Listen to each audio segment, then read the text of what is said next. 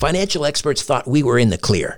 They were anticipating around six rate cuts by the Fed this year. And then the inflation data came out, higher than expected. Friends, this isn't going away. It can't. The U S is thirty-four trillion dollars in the hole, and yet we keep printing money, which pushes the prices you pay every day even higher. So you can either bury your head in the sand or you can do something about it. Diversify a portion of your savings into gold with Birch Gold Group. Gold is your hedge against inflation, and Birch Gold makes it easy to own. They'll help you convert an existing I R A or four oh one k into a tax-sheltered I R A in gold, and you don't pay a penny out of pocket. Text STRANGE to nine eight nine eight nine eight and get your free info kit on gold. Then talk to a precious metal specialist on how to protect your savings from persistent inflation with gold. Text STRANGE to nine eight nine eight nine eight now. The highly anticipated second season of the hit podcast Proof is finally here. Proof is an investigative true crime podcast co-hosted by Susan Simpson of Undisclosed and Jacinda Davis of Evil Lives Here. Proof made headlines for its first season in twenty twenty-two after proving the innocence of two Georgia men serving life sentences for murdering their friend Brian Bowling when they were just seventeen years old. twenty-five years later, on December eighth, twenty twenty-two, both men were finally freed based on evidence unearthed by Proof.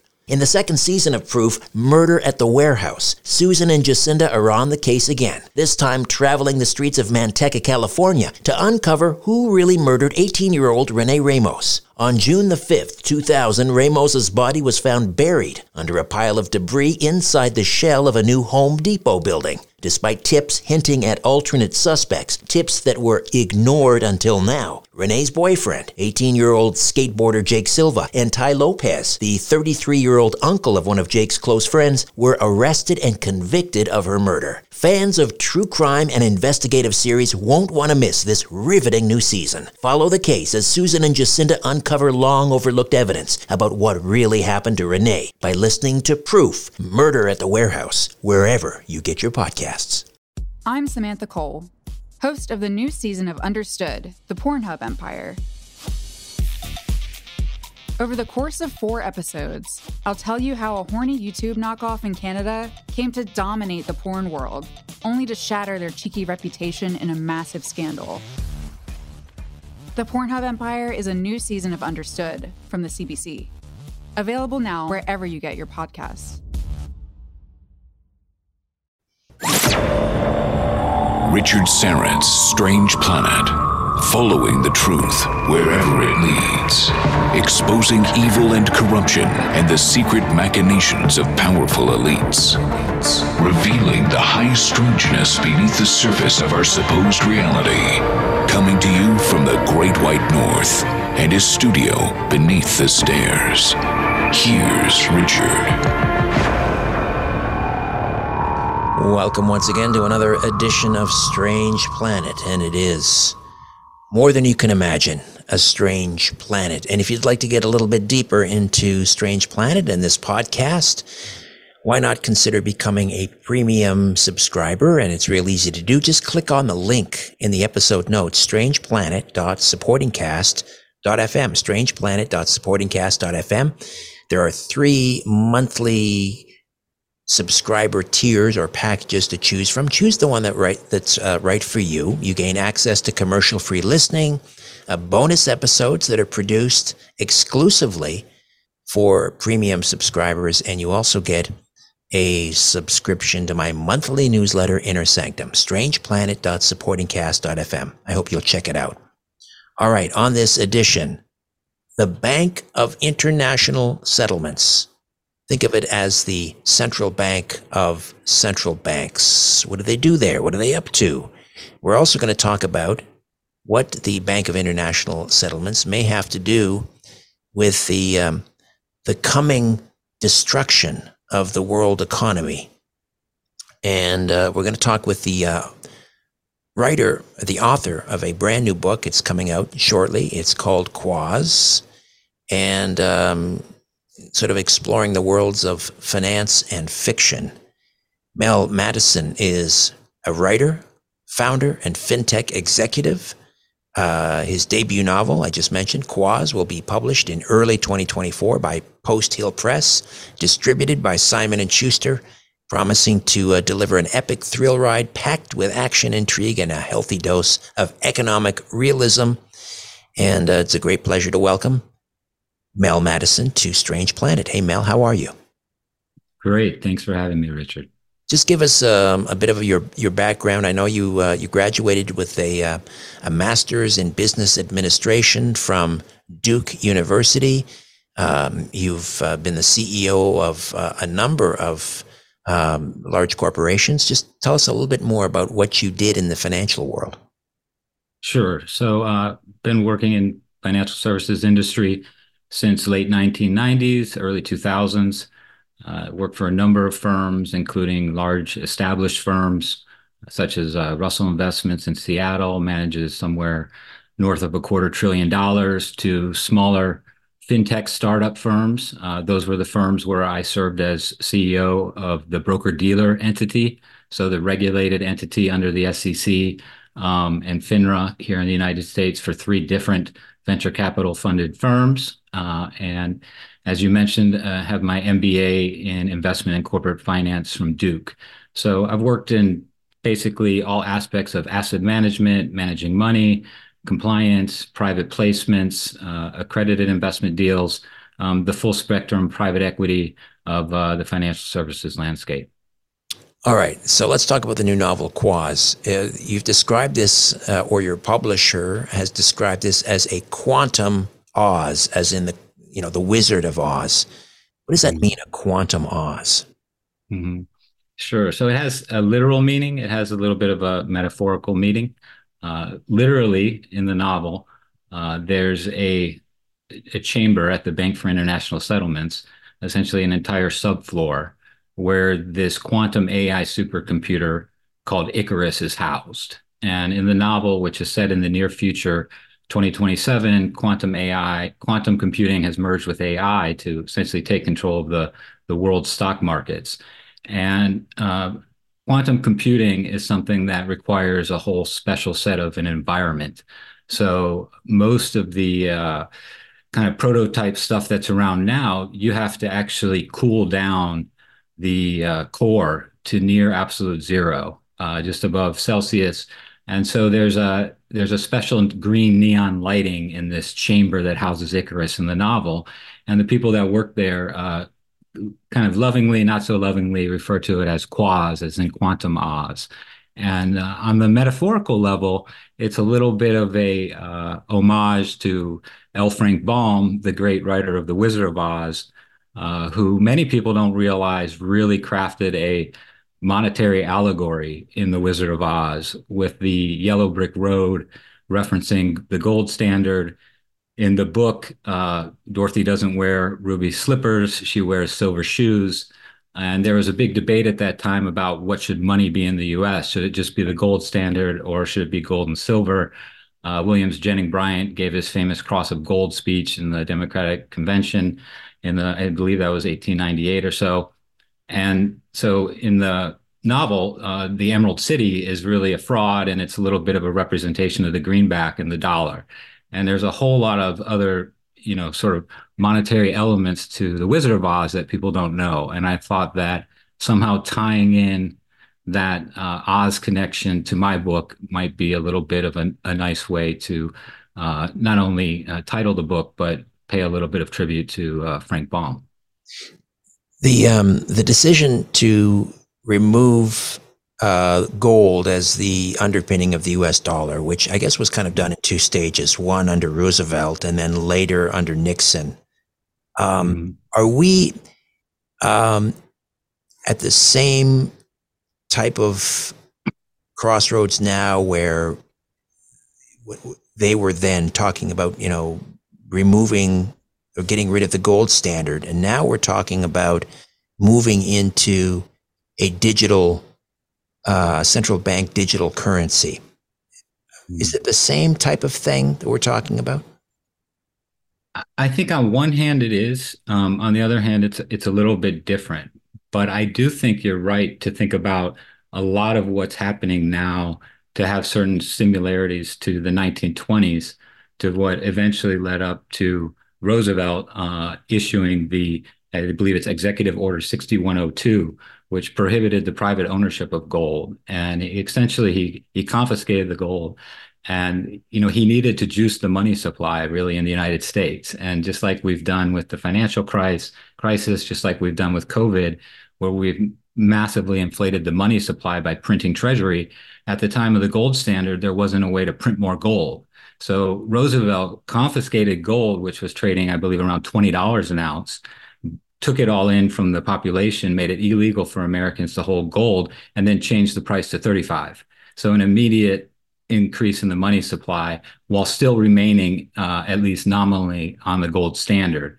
Then you're right, it was later, after the obviously the, the post-World War Two economic conference, Bretton Woods put into place a new uh, gold standard. It's, it's what economists call a gold exchange standard, where every major currency was pegged and tied to the U S dollar. And then the dollar was supposed to be backed by thirty-five uh, or every thirty-five dollars were supposed to be backed by an ounce of gold. And of course, when Nixon um, took us off of that in the in the seventies, uh, when France was attempting to essentially trade in francs for dollars for gold and was going to to wipe out all the gold the U S had, uh, you know, we saw gold immediately, you know, go up ten times fold. And then, you know, in in recent times, we've seen it, you know, go up ten times again. So here we are now over, excuse me, over two thousand dollars an ounce. And I think probably going higher, um, at least in the medium and long term. It's tough for anyone to predict what's going to happen next week. But I think the long-term trajectory is just this uh, addiction to cheap money and printing money. And there's not really any way that you can, uh, in the United States or in other developed economies, whether it's Canada or Europe, uh, fund, continue funding at the level that we are without beginning to issue more and more debt, debt greater than the growth rate of our G D P. And once you do that, it's just a spiral. It's the same thing that happened to the Romans. You can look at, as they got closer and closer to the downfall, their coins, their denarii having less and less silver and gold content in them. So this inflationary trajectory that we're on, I think we just got a taste of it in the last couple of years. And that while things might seem to be getting under control now, Uh, it's inevitable that this is going to come back uh, again, and probably in a much harsher form.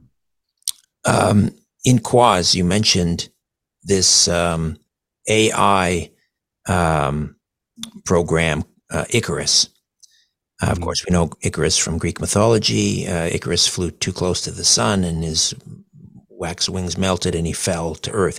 So Icarus is sort of designed ostensibly to prevent sort of the volatility in the market and, and to provide some stability, uh, which is the same thing that was promised with the introduction of the um, U S Federal Reserve, um, that there, you know, we wouldn't have this these endless cycles of boom and bust. Um, so is Icarus really kind of a metaphor for the introduction of the the um, U S Federal Reserve? Yes, and more broadly, a metaphor for economists and politicians to attempt to manage economies um, and, in a way, exert control over economies, and through control of the economy, control over the populace. And so it, it is a it is a manifestation of that uh, in modern form. And um, in the novel, it, it it's really an attempt uh, behind the scenes to take it, you know, one step further and and manipulate Icarus and um, crashing the markets, basically, so that, uh, you know, the reserve status of the dollar can be replaced with a with a global digital currency. And I'm not giving away too much in the book. The readers find that out in the beginning. It's an interesting story. And the hero, uh, Rory O'Connor, uh, gets help from some unlikely sources. But essentially, it's a it's a fight against what I call the deep economic state. So, um, you know, th- there's this whole cabal of central bankers, of people at organizations like the Bank for International Settlements, uh, the I M F, the World Bank, um, that these globalists that have been on this massive project, uh, of which the, the the B I S, I'll refer to it sometimes, Bank for International Settlements, was massively involved in the creation of the European Union, the release of the euro, the consolidation of currencies, the taking away of the sovereign powers of nations to print and coin money. Um, all of these things are just part and parcel of this globalist agenda that goes all the way back to the nineteen thirties, the founding of the B I S, and obviously even before that, as you rightly mentioned, with the Federal Reserve Act of nineteen thirteen, um, which was put in after a, a group of bankers met in Jekyll Island, Georgia, and essentially came out of it, and they wanted to put it in place. They couldn't, the president wouldn't do it. Um, they found a governor in New Jersey by the name of Woodrow Wilson, who, who needed some help. And within a year of him taking office, Uh, the Federal Reserve Act was signed. Uh, his major backers were, of course, those people uh, that were meeting on that island in Georgia. So the book Quoz is, while it's a work of fiction, you're really you're you're trying to warn the public of, about what's coming, right? And it's difficult to tell that in, in nonfiction because it ends up being kind of turgid and wonky. So you you know you want to if you want to give people the truth. There's an old saying, I think it was Marshall McLuhan, we we tell each other the truth through movies, we lie to each other through television. You're you're mm-hmm. trying to present what's what's on the what we're facing here, what's staring us down in a work of fiction. Exactly. Uh, we're we're facing it on many fronts. This is the economic version of it. Uh, there's other versions of it in different spheres, but of course the economy. Uh, the old saying, money makes the world go round. It, you know, the, the one, there's a couple of quotes I put in the beginning of the book. One of them is from Thomas Jefferson, which is banking establishments are more dangerous than standing armies. I've quoted and, that many times. Yes, that's a great one. And the, and the other one was from uh, attributed to Rothschild that, you know, give me control of a nation's money. I care not who makes its laws. And I think that a lot of this, which is really interesting to me too, and I try to, in an entertaining way, include little snippets in the book that also educate the reader a little bit about how a lot of this is, is actually not brand new. There were fights, for example, in the founding, you know, the Hamiltonian uh, wanting a central bank in the United States and, and Jefferson and, and his idea of not wanting the stock jobbers to take control of things. And of course, we had a central bank in the U S for twenty years. The charter expired. Um, we had a second sec central bank uh, that Andrew Jackson said enough is enough. He paid off all of the debt, got rid of it, and the United States did not have a central bank for quite some time until until nineteen thirteen, um, when the Federal Reserve came into existence. So this battle of understanding that control uh, of the money supply and the bankers essentially being put into a position of power uh, over the economy and is is something that's been central a central fight for uh, developing countries for for hundreds of years. And I think with technology, and that's really where the tech angle to, to Quoz comes in, they're getting a whole new set of tools in their control and manipulation toolbox that they're now looking to roll out. And the central bank digital currency is just a premier example of that. And the Bank for International Settlements is on the forefront of it. And um, you know, I could go on more about what they're planning. Well, yeah, let's, why don't we first, uh, I'll get you to give us kind of a crash course in the history of the Bank of International Settlements. I mean, because we talk obviously on this program and others on about, you know, secret societies, and we talk about the Bilderbergs, and we talk about now late, now everyone's talking about the World Economic Forum in Davos. But uh, as you pointed out, you know, little attention has been paid to the Bank of International Settlements, the central bank of all central banks. So just tell us a little bit about its founding, what its purpose was. Mm-hmm, sure. So it, May seventeenth, nineteen thirty, it was established, and there were troubles uh, collecting reparation payments from Germany after World War One. So the Allied powers, France, U S, basically Britain, England, were, Belgium, were due payments. They weren't able to collect it. And so a mechanism was created to essentially facilitate uh, settlement payments, international settlements from Germany uh, in accordance with the Versailles Treaty to, to the Allies. Now, this nineteen thirty happened to be right around the uh, Great Depression and the and the market crashes, And it was only a year or two that essentially Germany was unable to continue to make any of those payments. And so while the bank was set up for that, um, as happens with any bureaucratic international organization, they need to they they they need to continue the organization. And so it's had a metamorphosis a number of times into different incarnations. And it's it's served throughout the decades as Um, a central bank for central banks, as a controller of gold price, as a uh, controller of currency exchange. Uh, during World War uh, two, it was one of the only places where both Allied and Axis leaders met on a regular basis. So you had Switzerland, uh, the only neutral country um, there, and, and the B I S operated throughout World War two. Um, and the, the, the B I S, it, this is incredible, but it's an international organization. It's like a secretive economic version of the U N. But until very recently, they actually had uh, um, many public publicly available shares that, that you could own. This was like a for-profit organization. Um, last year, they profited over seven hundred million dollars. And the owners of the bank, um, when it was founded, shares of the bank were given to the central banks in Europe that were a part of it. And the Federal Reserve did not want, the U S did not want to have the ownership in this thing in the Federal Reserve. But in reality, what happened was for the United States, they took those shares and guess who they gave them to? J P Morgan, um, First National Bank of Chicago, which is now essentially part of, you know, Bank of America. And so you look at who owns this international organization, it's it's central banks, it's um, essentially a for-profit entity behind the scenes, but they're also manipulating all of these currencies.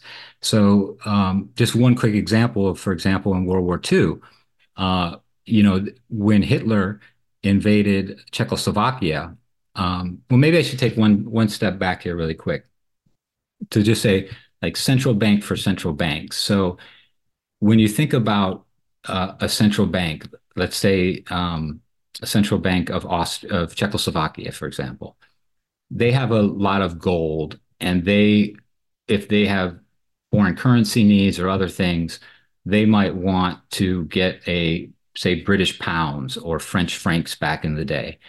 And they would store that gold with the B I S. And all these central banks would store the gold with the B I S. What this allowed was if Austria wanted to buy French francs, the gold could be with the B I S, and they could just enter on their ledger, switch this bar of gold from being Czechoslovakian gold to French gold. Rather and than moving, yeah, rather than, rather than loading it on a gold truck and carting it from Czechoslovakia to some other place. It's, yeah. I mean, this is actually, it's interesting. This was the original um, banking system sort of as devised by the Knights Templar, where they held all the gold, and you basically could get a written note saying, you know, rather than, you know, travel along a, a, a road with a bag full of gold and risk being, you know, robbed and murdered, you just had a piece of paper saying, this is how much gold I have, and the Knights Templar were storing it. So the Bank of International Settlements was the central repository of all of the world's gold, um, and the countries would trade uh, or, or, or purchase foreign currency via gold through this Bank of International Settlements. Do I have that down? You have it almost perfect. Uh, it is exactly that, in that it's a modern day Knights Templar. The one thing is that they would store large, huge chunks of the gold, and they would store it in their own vaults and also in the vaults of the National Bank of Switzerland, the Swiss Central Bank. But the other thing that they did was they didn't need to actually have all the gold in Switzerland. They could leave a big chunk of the gold in England, in London, with the Bank of England and in the Federal Reserve uh, Bank of New York. But the Federal Reserve and Bank of New York and the Bank of England did not own the gold. The B I S owned the gold, and then the B I S had their own sub-accounts. So uh, this goes to the nineteen forty example or nineteen thirty-nine example. Um, maybe it was thirty-eight or thirty-nine when Hitler goes into Czechoslovakia. thirty-eight, yeah. And and the, the Czechs have a ton of gold that Hitler wants to fuel his Third Reich war machine. Well, he's invaded Czechoslovakia, and Czechoslovakia thinks, haha, Hitler, you're not going to get your hands on our gold. We don't have it. It's under the control of the Bank for International Settlements, who happens to have it being stored in their name with the Bank of England. Uh, well, Hitler sends in some thugs and has some guys forced under duress um, from the Czech National Bank, uh, ordering the B I S to sign that gold over to uh, Germany, to the Reichsbank. And they hoped that somebody at the B I S would understand this was being done under duress, and that the Allied powers, especially in England, would not actually give gold to Hitler. Uh, but the Bank for International Settlements, with their non-political globalist agenda, did not see it that way. And they actually approved the transfer in their sub-account. They then transferred it um, via the Bank of England into the Reichsbank's account. The Reichsbank then said, we actually want the physical gold, because they knew at one point they'd need the actual physical. And so the Bank for International Settlements, which also has vaults that it controls everywhere, it had another big stash of gold in Holland, in, in Amsterdam.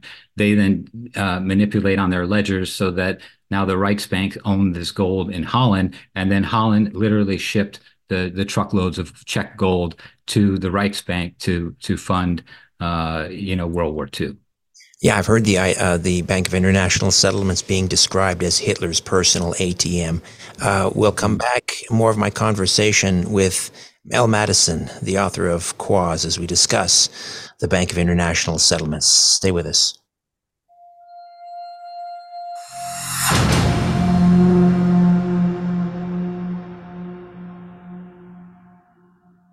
Hi there. I want to tell you about a podcast I know you're going to love. It's called The Dead Files from Travel Channel. On The Dead Files, Amy Allen and Steve DeShavi investigate the paranormal activity haunting real people and homes across the United States. Amy and Steve come from totally different perspectives when they investigate. Amy's a medium. She sees and speaks to dead people and uses this skill to find out why someone might be haunting a place. Steve is a retired homicide detective. He tackles the case from the other end of the spectrum and uses public records and witness accounts to piece together the history of the haunted location. On every episode, Steve and Amy investigate a different, real haunting to help the family struggling with its effects. On one episode in Falconer, New York, a family keeps waking up with scratches and bruises. They also see a shadow figure lurking around their home. They call Amy and Steve to investigate. Amy uses her strength as a medium to understand who the presence is coming from and why it's so angry. Separately, Steve finds out the history of the house from the townspeople and in public records. He finds that several people who lived in this house died, which matches Amy's findings. At the end of the episode, Steve and Amy share their findings and make a recommendation on whether it's safe to stay in the house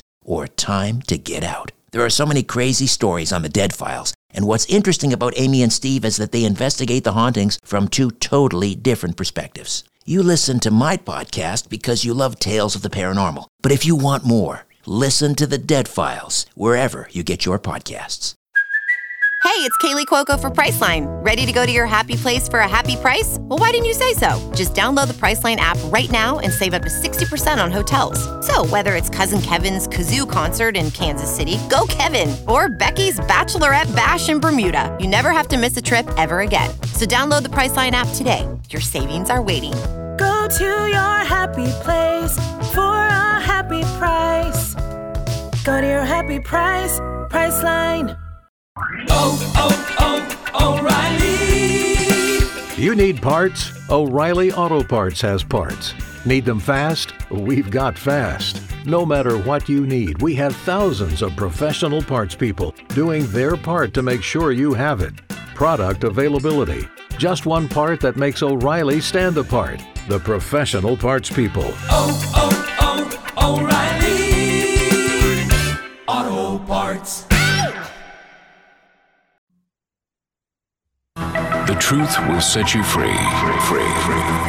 But first, it will really tick you off. Welcome back to Richard Serrett's Strange Planet. We're here with Mel Mattison, and his uh, forthcoming book is called Quoz. It's a financial thriller, and uh, he is a writer, founder, and fintech executive. And um, the new book will be out in uh, early twenty twenty-four. Um, so... We were talking about the origins of the uh, Bank of International Settlements. And as you say, they are apolitical.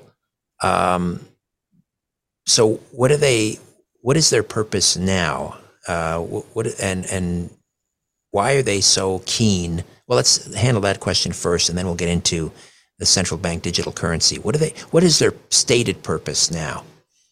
Mm, their stated purpose is essentially to foster international financial cooperation and to act as the central bank for central banks. And they're involved in financial stability measures, the Financial Stability Board, the Basel Accord, setting bank standards, capitalization standards, and then they continue to act as the central bank for central bank. However, it is very difficult to understand and know exactly everything that they're involved with. They have been granted immense um, powers and authorities. They, they're essentially a sovereign uh, entity. The The property in Basel, Switzerland, where they're headquartered, has the same sovereign status as an embassy. When uh, managers of the bank travel internationally, they can use diplomatic pouches. The F- Swiss authorities cannot go onto the Bank of International Settlements uh, property in Switzerland without permission. They, they essentially have all of the earmarks almost of an economic Vatican City. And when you say they're the central bank of the central banks, let's just unpack that. What does that mean in practical terms? I guess we need to define what a central bank does first. Mm-hmm. Sure. So the, the primary, there, there, there's regulatory aspects to a central bank, such as, you know, supervising the banking system, or allegedly, just as they did such a fabulous job during the financial crisis with subprime loans, and just as they kept such a great eye on Silicon Valley Bank here in the United States um, with their uh, issues with treasuries uh, mark to market. But basically, there's the regulatory component, but the component that's kind of most interesting really is the monetary component, or the control of the money supply. And so the central bank was really created as a way to attempt to try to smooth out those boom and bust cycles. So the thinking was, when the economy is slowing down, we need to juice it a little bit and add more money sloshing around to generate economic activity. And so the central bank can turn on the money spigots. And if the economy is overheating or inflation is getting out of control, they can turn down those spigots. And so basically they can they can do it that way. And the way they really do that um, is through two mechanisms. The, the interest rate mechanism, uh, which is essentially the cost of money. They can make money cheap or free, or they can make it expensive. And then uh, their newest tool in the toolkit that came into vogue after the financial crisis, the quantitative easing, which is a fancy financial term for essentially printing money. And the way that happens is a government like the United States issues treasuries, and the Federal Reserve creates the money out of ones and zeros on a computer in New York and buys, say, a trillion dollars worth of those treasuries. And now a trillion more U S dollars has entered the money supply. Right. And so um, the Bank of, um, or the U S Federal Reserve, the chairman is um, appointed, I believe, by the president. Um, so there's, they're kind of at arm's length. They have considerable autonomy, uh, but it is supposedly, I guess, ostensibly beholden to the, you know, the, the interests of the United States. Um, but the member, uh, the members of the Bank of International Settlements, they're all of the, they're the chairmen of all of the world banks around the world, right? So, exactly. So then the chairman of the U S Federal Reserve, and I guess the chairman of the um, um, the Bank of Canada, um, they're going to these secret meetings of the Bank of International Settlements. What are they being told to do, or what are they agreeing to do? Mm-hmm. Yeah, so there, there's a hierarchy at the Bank for International Settlements. So initially it was very Eurocentric. It, um, it's become more global in recent decades, but there's three um, major meetings that are held every two months in Basel. Uh, the first is the most exclusive meeting. It's called the E C C, or the Economic Consultative Committee. And, and this is essentially your G twenty, more or less. So here you're going to have the United States, you're going to have the European uh, Central Bank Chief, Christine Lagarde, uh, Jay Powell, the head of the Bank of Canada, the head of the Bank of Japan, the head of the People's Bank of China. Um, so you, it's just like during World War Two, where you had these adversarial powers coming together in Basel to coordinate action. Today you do as well. Um, and so you have this E C C meet, and what they do is they decide, what do we want to do globally? What do we want to essentially um, uh, kind of flush out there to the rest of the world from a monetary standpoint, uh, capitalization of bank standpoint? And then they transmit that into something called the GEM, or the Global Economic Meeting, which includes a broader group of banks, um, another twenty or so banks. And then there's finally a third meeting called the A G, or the All Governors Meeting, where all sixty-three member banks, and by the time you get to there, you're now talking about ninety-five percent of the world's population and G D P. Um, and, and coming out of these meetings, the agenda that's set in the E C C, essentially the lower banks are told, you know, what the program is, and then they disperse from there and they make that policy happen in their respective countries. Um, that's... There's something in the United States called the Logan's Act, where, you know, you're not allowed to make, if you're a, um, I guess a, a citizen, you're not allowed to go abroad and, and enter into agreements uh, without authorization from, you know, the president or various branches of government. Aren't the, I mean, these banks, these governors are making policies Um, not at the behest of the Canadian government or the United States government. I mean, isn't that illegal? Mm-hmm. Yes, it, it it is illegal in the sense that if there was a way to kind of technically tie these down and call them, you know, written agreements, um, I, I think you could have something there from a legal standpoint. But this goes back to the entire secrecy. The, these are international meetings where there's no press invited. They're behind closed doors. There is no minutes of the meetings even kept. So not only do they not release minutes, like the Federal Reserve meets and they take minute meetings or, or minutes of the meeting, and then a few weeks later they release those minutes so that everybody can hear what this member said, what that member said, and the market can can react to it.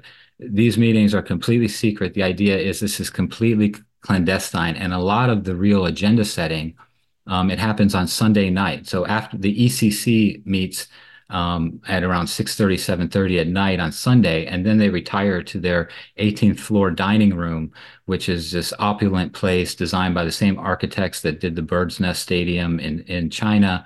Uh, they get fancy, amazing meals, and they they talk about, let's get, take an example, say in the financial crisis, they might talk about, all right, when all of our us banks have our next meetings, we need to be aggressive about interest rate cuts. Uh, we need to really stoke the, stoke the money supply. Or um, one country could talk kind of off the record, say to the United States, and say, uh, you know, uh, a country like, let's say Turkey, could say to, to the central bank chief, could say to Jerome Powell, we're in a we're hurting in a big way.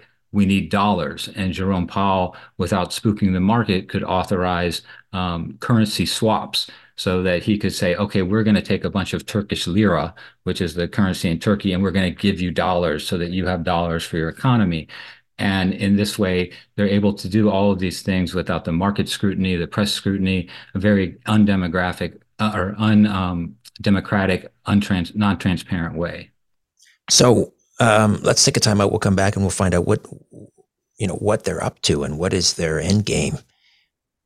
Mel Mattison is with us, the author of Quoz. It's a financial thriller. We'll tell you how to get a copy. Stay with us.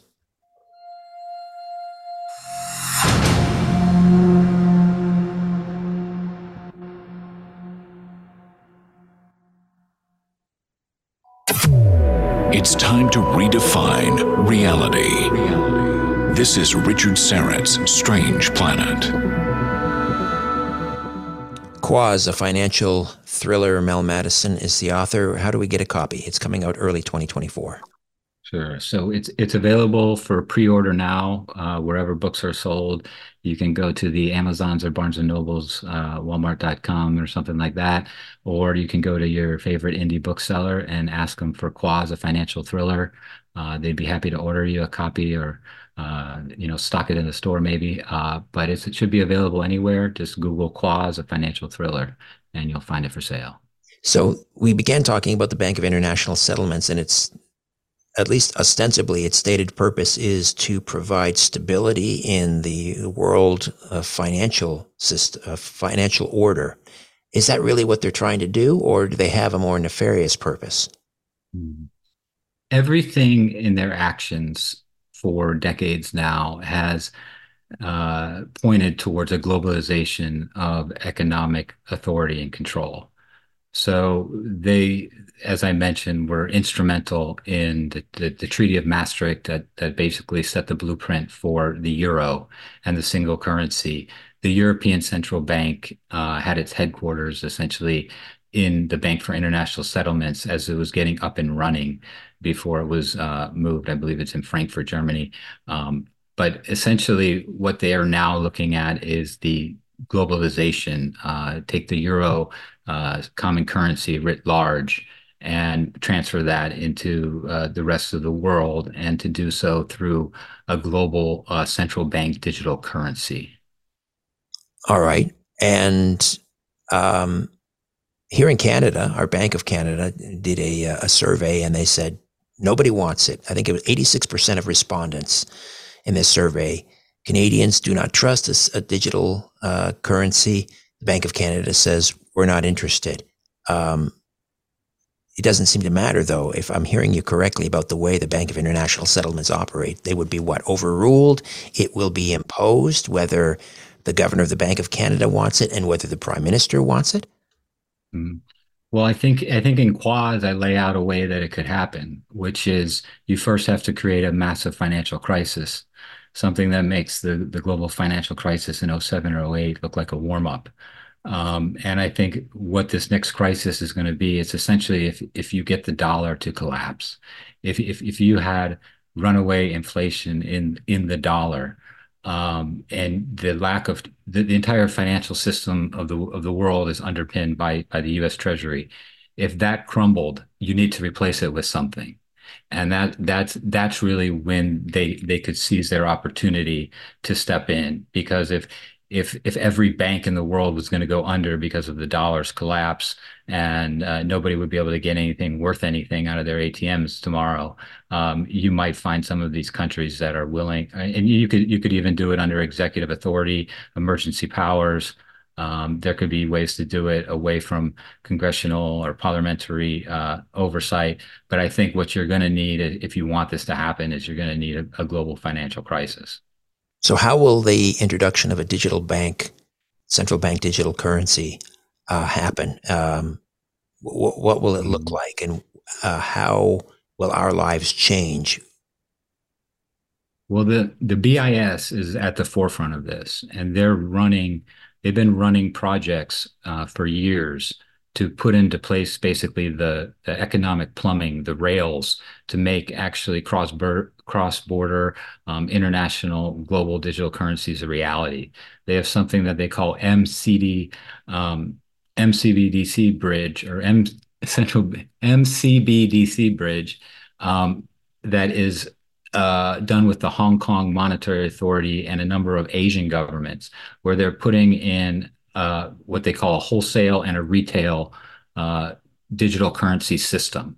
So the wholesale system, you could think about it of bank-to-bank type transfers, and then the retail is for the individual. And so in in countries like China, there they have a um, a prototype digital renminbi program.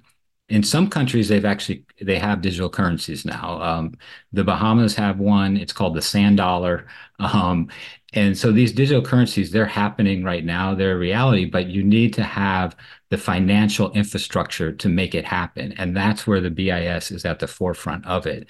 And you can literally go onto their website, like like a lot of these nefarious type of organizations do. They'll tell you exactly what they want to do. You just have to take the time to to download the thirty-five page white papers and, and read through what they do. But they they recently re- released one a few months ago. They called a, a blueprint for a new monetary um, regime, basically. It, it, here's our blueprint. Here's what it looks like. And it's all based around not only the digitization of money, but they take it a step further, and they explain how they want to digitize and tokenize, they call it, assets, so that your car you know, the title, the V I N number of your car is going to be on a blockchain, and you want to transfer that ownership of the car, you take your blockchain digital currency, and you you know someone else gives you that digital currency, and then the the title and everything on your assets gets transferred at the same time. Um, with with normal uh, crypto type currencies, it's all about DeFi, decentralized finance. The B I S talks about creating a unified ledger. This is the terminology that they use, new blue, blueprint, unified ledger, tokenization of assets.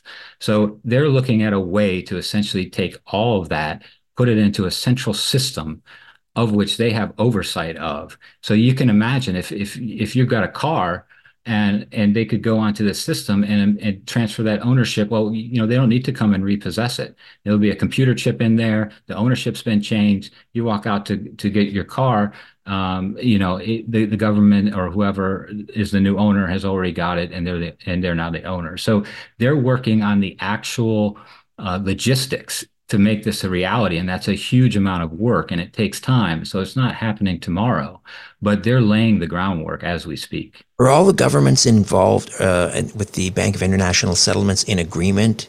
So even while ostensibly they may be geopolitically maybe at loggerheads, uh, Iran and Israel, or China and the United States, or Russia and the United States, behind the scenes, at least at the level of the Bank of International Settlements, they're all actually in agreement?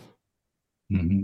I I think that if you look at someone like a Jerome Powell, he he has stated, you know, the U S is, and the Federal Reserve is seriously looking at digital currency. And he has said the U S, you know, more or less paraphrasing a little, that the U S will probably do it, but that we won't be the first. We're we're so important that, you know, we can't be the first ones, and and we need to to get something in place.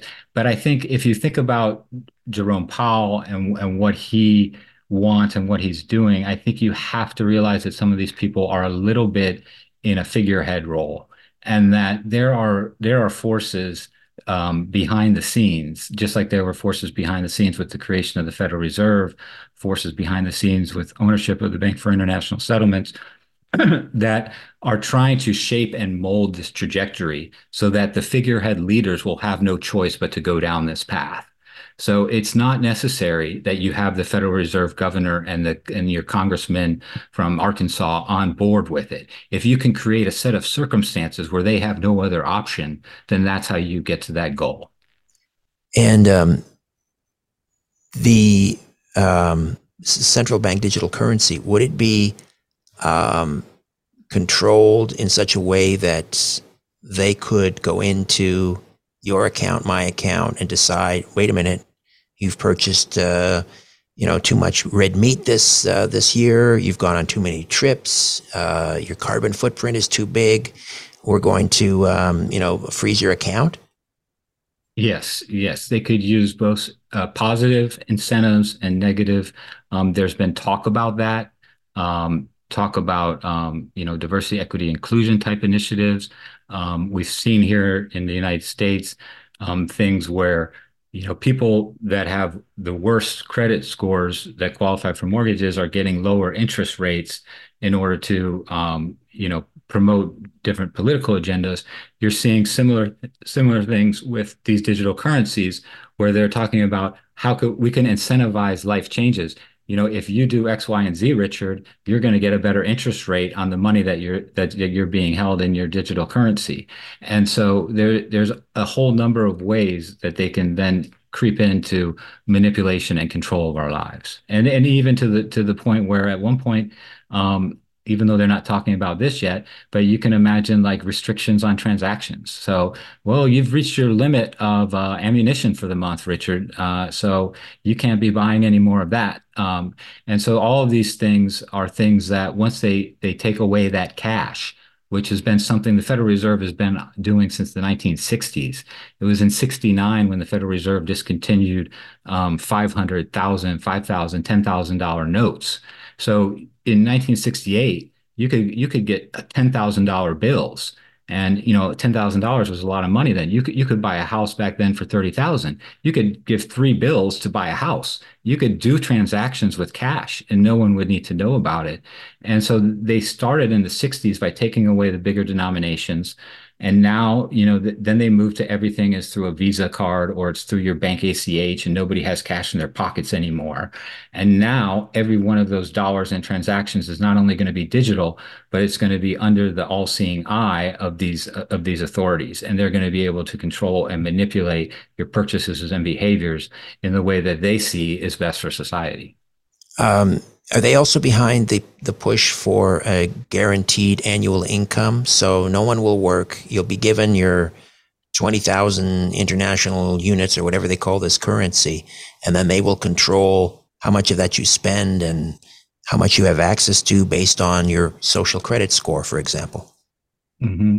Exactly. Um, I think that the the number of ways, I think that money is so fundamental to to the way a society interacts and works, that the number of ways that this encroaches is is literally limitless. So it could be anything from um, understanding, you know, your eating habits. It could be your political donations. It could be, um, like I said, the purchases you're making, whether that's guns or ammunition or um, a gas-guzzling car. And then there's all types of ways that um, once this information and this data is out there, not only can they use it, but other organizations that could somehow access this data could use it. So that maybe an employer wants to see, well, what does this person like to buy? What do they like to do? Um, you know, and the, you know, just like there's a credit check, uh, you know, a lot of times, sometimes employers will run credit check these days for certain people um, before they hire them. And so you're building up this database where essentially your entire life now has been digitized. The data is out there, and the people that can manipulate and control that data can manipulate and control you. Uh, we saw with the uh, trucker protest up here in Canada back in uh, twenty twenty-two, and those that supported the truckers, Uh, their bank accounts were frozen. Maybe you were a single mom and a waitress in Vancouver. You gave twenty-five dollars, you know, to the cause. Your bank account was frozen. Um, is this what they have in mind for us? And is this how they intend to um, quash any future uh, political dissent? Mm-hmm. I, I think it's it's just a, a, the mechan- ultimate mechanism for control. So in your example, they're freezing bank accounts. That's bad. But the trucker might still have a Visa. He might still have a hundred uh, Canadian dollars in his pocket that he could go and buy a cup of coffee. Um, once you get this entire thing um, on a centralized, unified ledger, um, you can you can you can essentially you can control food. You can control every aspect of the person's life with the entrance of a few keystrokes, and there's not much that they can do about it. Is there any stopping this at this point? I think so. I, I like to think of myself at the end of the day as having a little bit of, of optimism. Uh, I think that there is some efforts being made for alternative systems of value. Um, I'm not someone who would tell people go run out and, for example, buy Bitcoin. Um, Bitcoin has uh, many positive attributes. It has some negative ones as well. But I think I think what you're seeing is you're seeing one group of people who want to give monetary choice. You know, maybe they create a stable coin or something else of that nature. Um, it might be backed by U S treasuries, or some people have stable coins backed by gold or silver.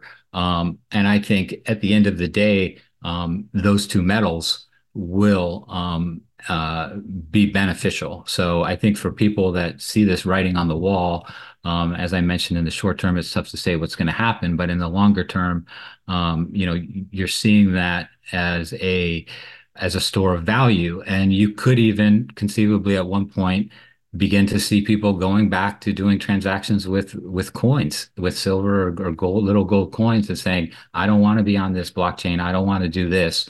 I want to be able to, you know, a restaurant could open up and say, we accept silver, or or things like that. Um, who knows what could happen to help prevent and forestall this. But hopefully, um, at the end of the day, this complete domination doesn't occur. Um, like I said, I'm optimistic. But right now, um, if if there's not the willingness of the people to to defend their freedom and their rights, then they will be taken away. Quoz, a financial thriller coming early twenty twenty-four, and it's published by Post Hill Press, distributed by Simon and Schuster. And um, Mel's website, mel mattison dot com, is in the episode notes, and uh, also a link where you can pre-order the book. Mel, a great pleasure. Thank you so much for this. It's uh, pretty chilling. Hope we, I hope we can stop it. Thanks, Richard. A new Richard Serrett's Strange Planet drops every Monday, Wednesday, and Friday. Don't you love an extra one hundred dollars in your pocket?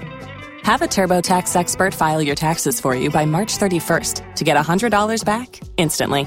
Because no matter what moves you made last year, TurboTax makes them count. That means getting one hundred dollars back and one hundred percent accurate taxes, only from Intuit TurboTax. Must file by three thirty-one. Credit only applicable to federal filing fees with TurboTax full service. Offer can be modified or terminated at any time.